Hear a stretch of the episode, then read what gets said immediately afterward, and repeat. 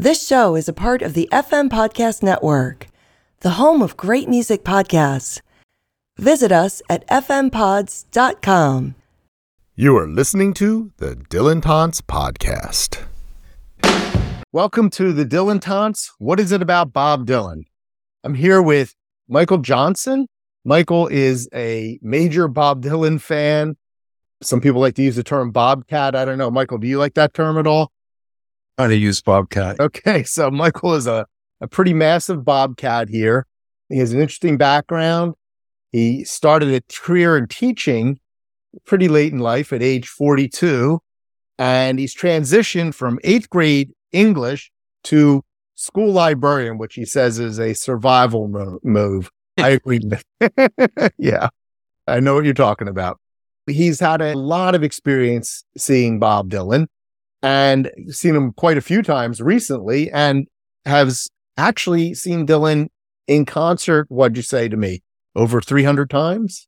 Oh, it's, I'm up to 302. So you kept strict count. I'll tell you how I got to the 302. I, I think it was Clinton Heylin wrote a book like Bob Dylan Day to Day or something. And I was substitute teaching and I was killing time like in a study hall or something. And I said, Oh, this guy's got every show. And I started counting and I got into the 80s. And that's where I started my count from that point after reading the book and going, I was at that show. I was at that show. I was at. So that's how I started keeping track. It's really hard to keep track sometimes, right? I had to go back and, and make my list myself fairly recently, and I, I'm, I come up with a mere 27. so. Tickets are on your phone. You can't pull out a bunch of ticket stubs and count them up. Well, that's true too. So I want to ask you our perennial leadoff question. What is it about Bob Dylan? So what is it about Bob Dylan? Who? So it's really everything. When I got into Dylan, it was basically because uh, a friend of mine got the lottery ticket and we got to go to the 74 tour. And so growing up, Dylan was on the AM radio all the time. You would hear, sometimes you'd hear like a Rolling Stone, obviously. The, I guess it was edited down for radio, maybe not. And uh, you'd hear Positively 4th Street. You would hear uh, Lay Lady Lay. And so I knew this, knew who he was. And I wasn't, I was listening to uh, different stuff at the time. But once I got the ticket and I, I, read the Scaduto book and I'm like, this guy is amazing. Like he changed the course of music. Some of the things I started listening to were a result of, of these bands, uh, coming out of the Bob Dylan vein, so to speak, country rock, or if you want to call it that, or, you know, the, um, away from the typical love songs to the more complex stuff. And a lot of times I'd listen to a Dylan record and it would be his attitude or his performance and how he's coming at you. And then once I started getting into it, it just opened so many doors. And now I'm looking at Ginsberg. I'm reading Kerouac. I'm listening to Muddy Waters. I'm expanding rapidly as a result of having this connection to the Dylan music. So, so Dylan's your gateway beat basically. so listening to Dylan got you reading poetry, listening to the blues, and then that leads to other things, right? Absolutely. Yep. I love it. When you first got into Dylan, you just talked about that a little bit, but what were your friends listening to? What were you listening to at that time yourself? In the beginning, when I was younger, like my first concert, I was I think I was 14. Living at the shore, you'd go, you'd either take the train or get somebody to ride and take you to Asbury Park. So the first show I ever went to, the opening act was Black Oak, Arkansas, and the uh, headliner was uh, Black Sabbath, right? So that's my first concert. My second concert was was Humble Pie. And so you're getting some, you're getting a white blues singer there with Steve Marriott. And, and then I was in a record club. And if you didn't make your choice, and send in the card, they send you their album of the month. And so the first record I got that was not like metalish or rock and roll was an Arlo Guthrie record running down the road. And I'm like, this stuff is cool. This is great. And then the next record was Stage Fright by the band that came. And that really redirected my listening tastes, you know, big time. So that was the transition from like Black Sabbath, or we listened to a lot of, we'd sit around and in somebody's room or whatever, and we'd get high and listen to this stuff. And, and at the same time, we watched, I remember after school watching a lot of Soul Train And because that stuff was always on the radio and listening to well, the Temptations and things like that. And a little bit of Hendrix was starting to come in. And then he died when I was in eighth grade. I think uh, he died in 1970, I think. And, and then it's ironically, I think I listened to him more then than when he was alive, which is the case for everybody now, right? I was heading in a direction when I got that band record that really turned me on to that. And I started seeking their music out. And then I didn't even know there was a Bob Dylan connection there yet until, uh, until they got back together for that 74 tour. It, maybe you can explain to us for the younger generations who may be listening who have no idea what you're talking about with Columbia Records. Record Club, yeah. There was a club and you'd sign up for it and uh, you'd pay whatever a month. they would, you'd have to send in money. I probably sent in money. I had a paper route and I worked in a restaurant. And, and then the record would come to you in the mail. It would be vinyl, obviously. And I think I actually bought my first stereo through that record club. I think it was Capitol Records. And, and so you got a card and so you could pick out a, genre. Usually they'd have a bunch of choices and you could check off what record you wanted. And if you didn't, they had the uh-huh. record of the month. And then you would get stuck with the record of the month. And I got stuck with Arlo Guthrie and that. And I've seen Arlo a bunch of times since I got quote stuck with that record. And that's the one with coming into Los Angeles on it, which is just so much fun. I think he does a couple of his father's tunes on there, Oklahoma Hills. I know he does. So I kept missing to mark off my choice. And I kept getting these records that were absolutely outstanding. The one after the band, I got a, a Quicksilver Messenger Service record. So I'm like, I'm really far away from Black Sabbath at this point, you know, to say the least. I think my experience with the, the Columbia Record Club, I, I, I came of age in the late 70s. So the, the record of the month was more perilous, we'll just say. And and they the way they got you was like you send us a penny and we'll send you five albums or something Right. like that. I probably owe them hundreds of dollars. Who knows? So you've seen Dylan 100s Mm-hmm. of times, 302 times. H- how many times do you see him on this latest tour? Seven times this year. And how Yeah. do these shows hold up compared to the past?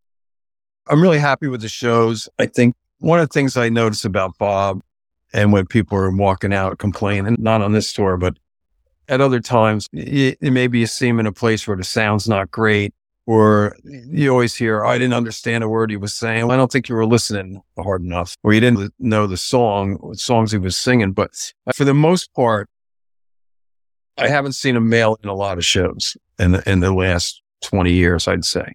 And he's really up there trying most of the time, I would say. And that's, that impresses me. And these shows around, obviously, he crafted this set list and he, this is what he wants to deliver to people. And I think even within the songs that he's playing this time, you hear little changes. I heard really big change on uh, I'll Be Your Baby Tonight, the last show I went to. He started almost like doing the, wasn't like the up singing, but he was quickening up the pace on the lyrics a little bit and to fit, and he's fitting them in different spots in, within the song. It seemed like to me anyway. And I always think it's a privilege to be in the same room with Bob Dylan. I always think like people are like, why do you go so many times? I'm like, if you were alive during Beethoven's time and you knew he was going to be conducting uh, a new piece of music once a month or something, you'd go every month. Like, why wouldn't you go? And here's a guy who is celebrated and known the world over. He's playing, he played shows in Slovenia for God's sake. And to be able to see him this many times, it's just why pass up the opportunity? And e- even though I did sell my ticket to Baltimore, I will say. Oh, you did? So, Okay. yeah, it was because it's, it does, these things do cost money. It does get to you. Yeah. I, I, lived in Baltimore for a long time. He was playing the Meyerhoff, and I know that venue very well. It's probably nice, right? It, it would have been a nice place to see Bob Dylan. I was really tempted. And on this tour, the best sound I got was in Waterbury. I was like a little bit up off the floor right behind the soundboard and I had a clear view and lined up directly with Bob and its sound was great.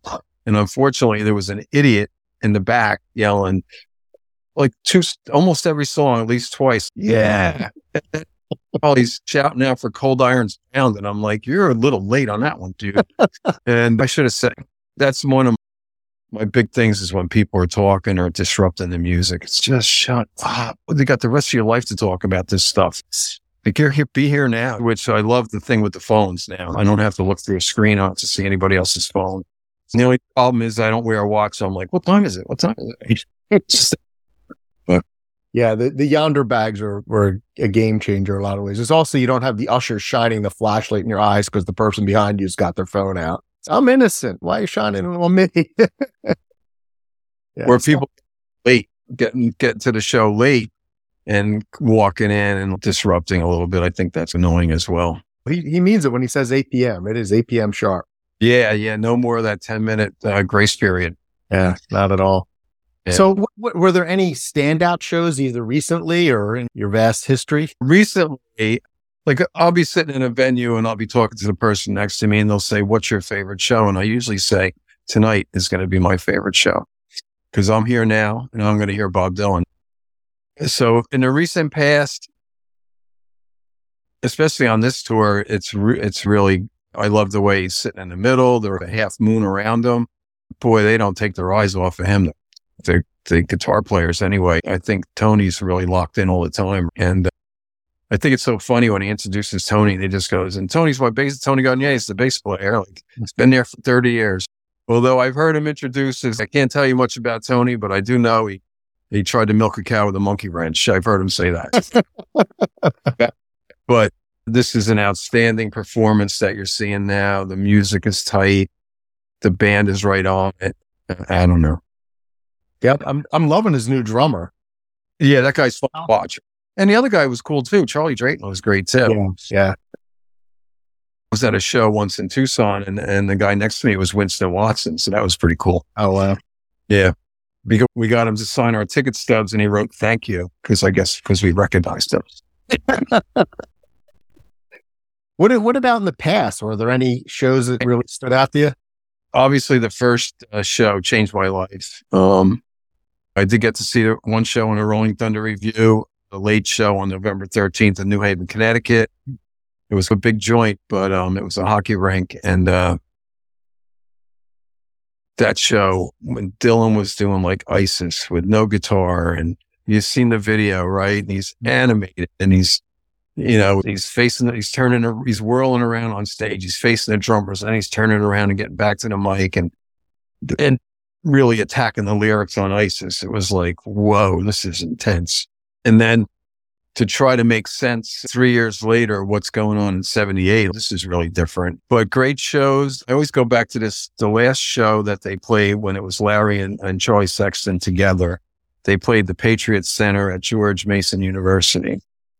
And this is when Bob was playing Brown Sugar, Old Man, some other covers. And they did Summer Days and they went wild. Next thing, Tony's laying down on his back. Then Larry goes down. Then Charlie's on his back. And then Bob gets on his back and they're all playing, still playing the song while they're on their backs. And Bob Dylan was up on the floor. And I run into my friend Jay quite a bit on tour and at other shows too. And I'll say, we did see that, right? We did see that. That's amazing. I had a chance to talk to Larry about that a little bit. And he just, and he remembers it. And so that's a great memory. As far as performances, I was lucky enough on the, what they called it, the Paradise Lost tour with Patti Smith. I got to see four of those shows. Um, the duet with Dark Eyes, just, I watched that today. It really, it's just so brilliant. And those shows that he did in at the Electric Factory three nights in a row. Wow. That Philadelphia. Yeah, Philadelphia. Yeah. That was just intense. He was playing the last night he played West LA Fadeaway. He was doing like, I think he was doing obviously Five Believers, just stuff that you're never going to hear again, probably, unless he decides to go out and do all that stuff. But, and then what, there was another show that keeps popping into my mind. One of my favorite things was I went out to the Gorge in Washington State, and there was two nights in a row, and it was it was Joni Mitchell, Van Morrison, and Bob Dylan together. All three played that played at the same venue. That was really cool too. I got a lot of them. Yeah, it sounds like you see some amazing performances. Van Morrison played together at the at the theater underneath the Madison Square Garden, the Old Felt Forum. I think I I think they played five nights. I caught three of them, I think, and it was right around the time that Carl Perkins had passed away. And I think Junior Wells died around the same time as well.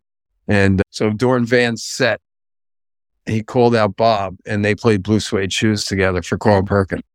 That was very cool. And I was up pretty close for that too. And I'll tell you one more. Um, the soy bomb guy, right? So Dylan was supposed to play a show at the University of Delaware and he had to cancel because he was doing the Grammys that night when the soy bomb guy did his thing, right?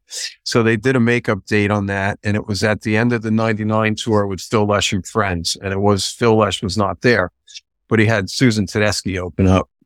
And this is the show where Susan came out and played with Bob. And I think she did. It takes a lot to laugh. She was there for not fade away. And there was a time during a Dylan show where the Tangled Up in Blue was number five. And when number five started, the security guards in the front left. So you could go up to the stage and nobody would hassle you. Mm. So I said to this person I was with who'd never seen Bob Dylan before, I said, Heather, as soon as we hear the first note of the next song, just start coming with me. What? What? Just come with me. Starts playing. We walk up. We're right in front of Bob on the rail. And it's the night Susan Tedeschi came out. So it was just so cool. And to be up front was cool. Yeah, that's always wonderful to be up front. Go ahead. Any shows that you wish you had seen? It's funny. He played three nights at the United Palace Theater in New York, up near the Washington Bridge, George Washington Bridge, almost in the shadows. And he played three nights in a row, with, and Dion was the opening act. And I went to the first night and the third night, and I missed the second night. And I saw my friend Lee Kaufman, and I said, Wow, I heard I missed a good show last night. I wish I was here. And he looked at me and he said, Michael, you've seen a lot of good shows. Is there something I wish I'd seen? I wish I'd been to one of the shows where he played truck and I would have liked to hear that. And I was hoping for, for that in New York because it's got the ways and means. And, but he, he didn't, he stopped doing that right after the night I met you. The last time he, he put an extra, the surprise tune in there was uh, Stella Blue the next night after I saw you. Yeah, it was, we, yeah, we met in, in uh, Port Chester. Yeah. Played Stella Blue at the, at the Capitol that night. you know? Yeah. Yeah. And you heard of Footlights, right? No, I was at the Stella Blue. I was at the second. Yeah. Yeah. Okay. Yeah. It was cool. It was very cool. Really cool. I don't know. Maybe something in Europe. I had tickets to go see Bob and Van Morrison in Europe, and, and not in Europe necessarily, but the United Kingdom and Scotland and uh, England. And uh, I was working at a restaurant at the time. I had to work like 19 shifts in a row to get off to go to England and uh, had the rail pass, had all my rooms booked and everything. And then that's when Bob got sick in 97. They canceled the whole thing. And I was like, oh man. So I wish, I wish I'd seen those. One of the things was interesting when I got back home on my answering machine. Not all of them, but I three out three out of five venues called that called my number to tell me that the show was canceled. Can you imagine the Madison Square Garden saying, "So Knicks aren't playing tonight"? Not in a million years. And sometimes they're not playing when they show up, right? you you were, I mean, an eighth grade English teacher. Yeah. Mm-hmm. You're a librarian now, school librarian now. Has Dylan ever made it into your teaching, into your classroom in any way? I used to use uh, one too many mornings to point out you are right from your side, I'm right from mine. I love that. The kids are all into hip hop and all that stuff and rap and everything. And so I would just tell them like, you might know who Bob Dylan is, but all the people that you listen to, they definitely know who Bob Dylan is. Uh, without a doubt. They might, you might think they're all street and everything, but they have a craft and, they, and Bob's the master of that craft. So why wouldn't you pay attention to what he's been doing? And how do they respond to that? They look at me like I'm crazy. Just a, I, but I did run into somebody recently. One of my former students is a wide receiver for the New Orleans Saints. And he had a bye week and he came back and helped us with our food drive. And you, co- you come up and, and Keith Kirkwood would, uh, greet the people dropping off food. And he was getting his picture taken with all the students and everything. And he goes, you remember my fiance, Shana? And uh, I was like, I couldn't really, re- after a while, so many kids. And she says, I just remember you singing Bob Dylan songs. there was, I guess there was the period there where I was leaning on Bob he- more heavily than other times. We had some sort of impact there. Right? Yeah. Yeah. And I hope she can write a good paragraph. so you got married in 2015. Mm-hmm. And how does your wife feel about all this itinerant Bob viewing? She is of the opinion that she's seen Bob Dylan enough at this point in her life. And I'm trying to, I trying to remember the last time I was trying to get her to go in 2019. I guess I was ago. He sounds so different than the last time you saw him. I think you'd like it. I think the last time that she saw him might have been on that tour with Wilco and I forget who else was on that tour. My morning jacket. And we saw him in Camden. I, I, I was always of the opinion that Bob can turn it on and off as far as clarity of his voice. And he's always experimenting with things. And we're also not hearing the mix that he's getting on the stage, right? So I was like, oh, you should come. He sounds a lot better. Know, he's, I think you would like it more. And she's, I've seen him enough. And she's a, she was a trooper though. We drove to a place called Big Flats, New York, along the southern tier there, out in out towards Erie, that way. And this show was in the backyard of a bar with plastic seats set up on a lawn in a makeshift stage. It was, I'm like Bob will play anywhere. I think I'm sure he's enjoying playing these nice halls right now, but I've seen him at a place called Solomon Island, Maryland. Do you know where that is? know it. Yes. Go to that show? No, I, I no, I did not, but I know where Solomon Island is. There, there- there's like a marine museum there. And once a year they have a fundraiser. So he plays in the park. He played in the parking lot there. I saw him play in the parking lot at Hershey Park. It's like at, it's outside the stadium in the back of it. Yeah, and they just set up metal seats. And Yeah. they took, they really spared no expense. They took strips of masking tape, numbered them, and you had to find your seat based on the masking tape. In the brutal hot sun, he was great, but it was a it hot sun. He played. I think that's the last time he played. Sooner or later, one of us must know. And did he do Tough Mama that night? Because I know he did tu- Tough Mama the night before he played at Montage Mountain. I don't recall. I, I do not have the recall you do. Yeah, I've lost a lot of it. Trust me. I was looking at some of the set list because you were talking about uh, the set list book, and I was looking at some of those '81 shows, and I'm like, wow, he played a lot of songs on those tours too. He played well over 20 songs a night, and I think like 26 or something one night he played. It's crazy, I, I counted one up as for because I had wrote a chapter in uh, right? Book on that on 1981 October. I think one of the nights was 28. It's 28 songs. Yeah.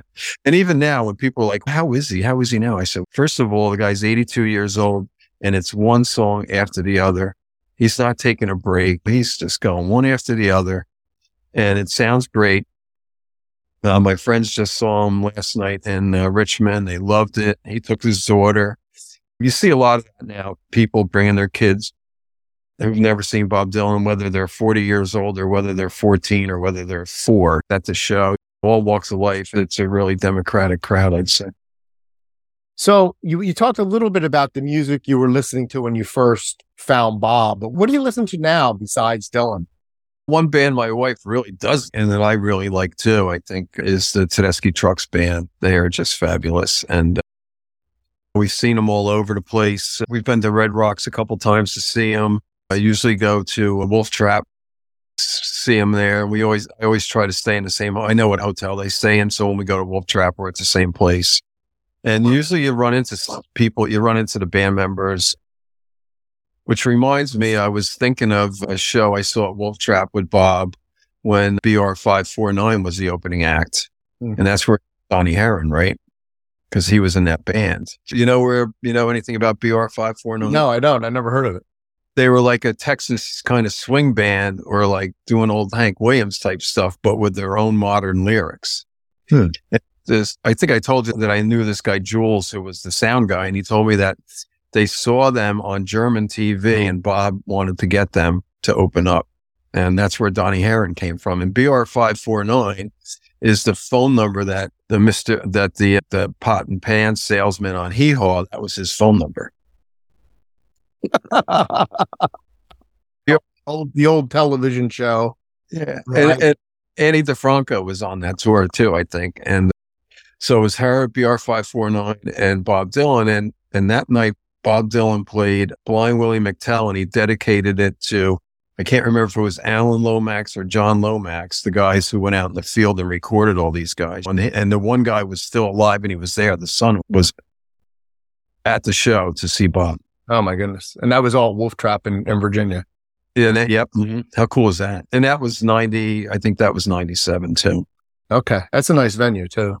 Beautiful. It's gorgeous. Yeah. It's the only venue like that in a national park. And then what else do I listen to? There's a local guy and, and a few guys and a couple dudes from Long Island called Dogs in a Pile jam band. Incredible musicians, Berklee School Music guys.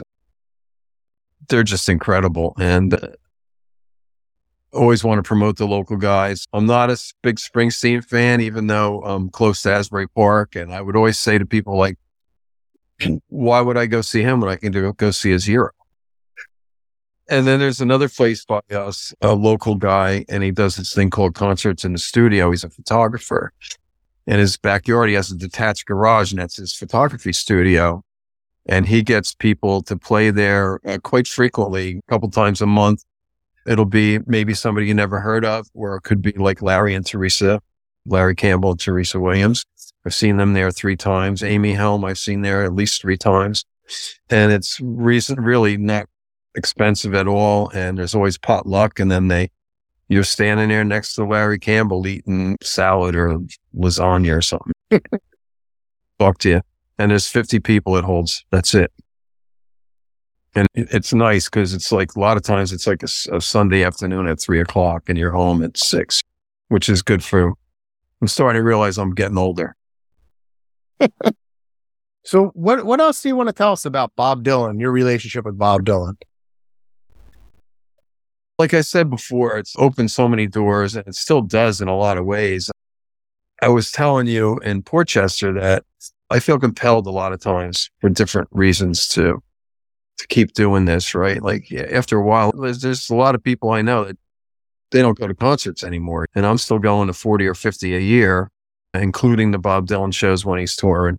And I did tell you that I got in my car and I drove to Hibbing, Minnesota set up a deal with Bill Pagel to take a tour of the house. And I did the house tour and I brought my guitar and, and uh, sat in uh, Bob Dylan's bedroom and played some chords from Girl from the North Country, which was a big thrill. And it was to honor a friend of mine who had passed away and, and, and his sister had given me that guitar. So I've seen Bob in 42 different states. So it's always part of the adventure. Bob has put me on a, on the road to adventure. So one of the coolest things I did was I went to the Iowa State Fair in 2000, I think, and I got to Iowa early. So I got to go to the surf ballroom and walk on the stage where Buddy Holly played. Hmm. I went out to the cornfield where the crash was and I brought my guitar and my camera and out there and I hung out for a half an hour or so playing some songs. And that, that was a, that was one of the things that Bob led me to things like that, museums around the country when I have time, just different things. And the music and the references, the, I'm not a scholar. I see that Christopher Ricks book and I keep trying and then I put it away and but I don't think you have to be a scholar to, to love Bob Dylan or love his art or love his music. It's everybody comes to it from their own background and they take what they want from it or what they can get from it. And when I hear something one year, it might be different the next year, what I get from it. It's just, it's seemingly endless, the music. Yeah, that's beautifully put. I love how you're following Bob Dylan around, seeing him all these different places led to all these other cultural experiences. Because I'm not sitting on a luxury bus with a king size bed in the back. after the show and drive to the next joint. When I first met my friend Jay, who has seen him easily twice as many times as me. And I know a bunch of the Bob freaks out there, the stands as they call them, and 800 times, I bet. And, but the thing that differentiates me from a lot of people is, and it's just a function of my age, is that in January, I'll be coming up on, on 50 years of going to Bob Dylan shows, which amazes me that first of all, that, that I'm that old and I'm um, still doing this and still able to do this. And I, I talked to my friend Bob, and he goes to a lot of shows too, not necessarily Dylan, but just a lot of concerts. And I go with him. And I said, when, do you think that you'll ever not do this? And he goes, as long as I can get in the place, I'm going. And how I feel about it because mu- music is, I love it when I don't really love it, but I see it on Facebook or something in these Bob Dylan rooms or uh, fan clubs or whatever. I'm a big fan. I'm going to see him for the first time. I'm 60 years old. Where you been? The guy gives you enough opportunities to go see him. It's not like he's hiding out. Maybe in a cowboy band, the cowboy band's there. You know, he's, it's accessible. And, and I love when he said, he said something like, what they were saying, Oh, you tour a lot. And he goes, no, B. King tours a lot. He plays 250 shows a year. I only do about 100. And he, he knows who he, he knows the music tradition that he's coming from. That's for sure. And he, even now, when he's doing like, when he does the standards and stuff, I mean, that version of old black magic is just really in- incredible. It's so cool. And I don't go out and buy Frank Sinatra records, but that was his tribute to New Jersey. And in New Jersey, I saw Patti Smith in the lobby. I, I ran into Elvis Costello at the Beacon. He went to, I heard he went to four of the Dylan shows. And then saw something that guy, Lee Ranaldo from Sonic Youth was there the same night with Patti Smith. So people are still going out to see him have been influenced by him. Other music- Patti Smith right after the uh, Port Chester show. I saw her perform in Kingston, New York. Oh, cool. She did All Along the Watchtower.